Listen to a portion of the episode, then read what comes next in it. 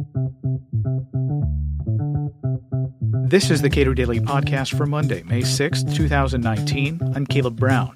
The Chinese trade delegation is still coming for talks after the president threatened higher tariffs on billions of dollars of imports into the U.S. Dan Ikenson directs the Stiefel Center for Trade Policy Studies at the Cato Institute. He discusses the importance of trade to American producers, farmers, and everyday Americans. We spoke this morning. You've just returned uh, from China. What was the mood there with respect to trade with the United States? Well, I think people are concerned uh, about whether or not there's going to be an agreement to end the trade war.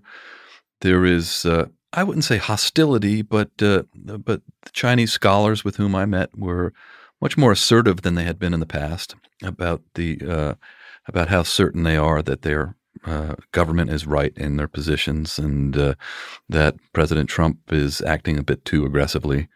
Um, but certainly there is interest in coming up with some solutions that are going to work. You know, this trade war has been going on for about a year. Negotiations have been going on for about that long to try to overcome some of the problems that the United States has identified in China.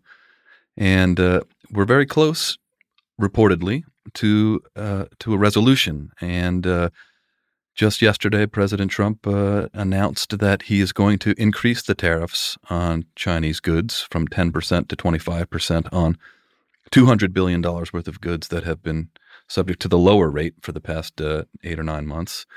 Uh, and he's also said that he's going to subject the rest of China, Chinese goods that we import to 25% tariffs. So that's kind of uh, created a, a, bit of a frenzy in markets, um, certainly in inboxes on social media, and it's uh, it's unclear what this means. Uh, as uh, on Wednesday, the United States is expecting the arrival of uh, a Chinese delegation to sort of conclude these negotiations, and now there's a question as to whether or not they're even going to come. Uh, but but but we'll see. Uh, President Trump has a tendency to um, behave sort of impulsively. And even though he's moving markets, uh, doesn't seem to dissuade him from, um, from, from this behavior. But we'll we'll see how it how it plays out. Your idea of raising tariffs just before a trade delegation is supposed to arrive would seem to be counterproductive to getting a deal. Is there uh, is there a desire by this administration to have positive trading relations with China? Yes, I think there is. Uh, I, I think there's a lot uh, of optics that the president is uh, concerned about. You know, he's he champions himself as the world's greatest negotiator. He says he's going to um, hold China to account, the first president to ever do that. Uh, so that means that he needs to make good on uh, his promises to compel the Chinese to engage in structural reforms with respect to you know force technology transfer and do a better job of intellectual property enforcement and to uh, reduce the the role of state-owned enterprises in, in, in the economy in China. And if a deal emerges that doesn't address those issues sufficiently, I think the president is going to come under some scrutiny and an attack from, you know, the 21 Democratic presidential uh, aspirants uh, who want to outflank him on this issue. I mean, I think politically, there uh, the, the Rust Belt workers who supported Trump, uh, who had for several uh, elections been in the Democratic camp, uh, are contestable, and uh, I think the Democrats would like to win them back, and, and so Trump needs to get some of the things that he's promised that he's going to get. reports in recent weeks uh, suggest that maybe it's not going to be as comprehensive a deal as it uh, as the president had promised. So we uh, that that could be something that's motivating him. I, I, I don't subscribe to his tactics. Uh, the, the assumption that we have leverage by threatening to raise tariffs, which are just taxes on American consumers, households, and businesses, um, doesn't strike me as the best way to to, to move forward. And uh, you know, the Chinese have a deep well of patriotism, which can uh, easily be morphed into nationalism. And uh, and I, I, suspect that if this trade war is to go on for a long time, the the Chinese uh, would be able to endure it uh, pretty well. All right. So um, you mentioned voters who supported the president. These are voters who uh, are involved in the agricultural sector, uh, some in the manufacturing sector, who would like to continue exporting a great deal of their goods to China. What's the likely uh, result of not getting a deal? Yeah, I think they'll have a, a hard time. So, first of all, there are U.S. manufacturers who are hurt by our own tariffs because the the cost of the in, the intermediate inputs that they require to build their products uh, is more expensive, and then there are the farmers and manufacturers who are facing retaliation from China, uh, who will see no respite uh, if there's not an end to this deal. You know, one of the problems, uh, those of us who have studied uh, trade history and, re- and and and know what happened in the 1930s uh, were somewhat aghast at the fact that the president would even spark a trade war, you know, rec- recognizing what the, uh, you know, the, potential hazards are.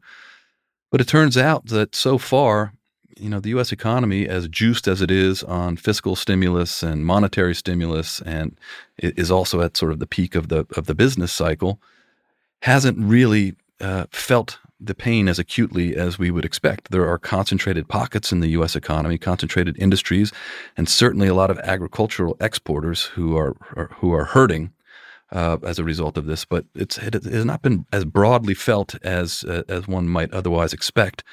It's also the case that many of these farmers and manufacturers seem to uh, have this view that you know that that President Trump uh, addressing these Chinese issues, uh, they they support it and they think it's something that needs to be done, and so they seem to be willing to take it on the chin. I mean, I don't know for how long, uh, but uh, there has certainly been much less um, vocal opposition um, and from from this segment than than one would expect. So.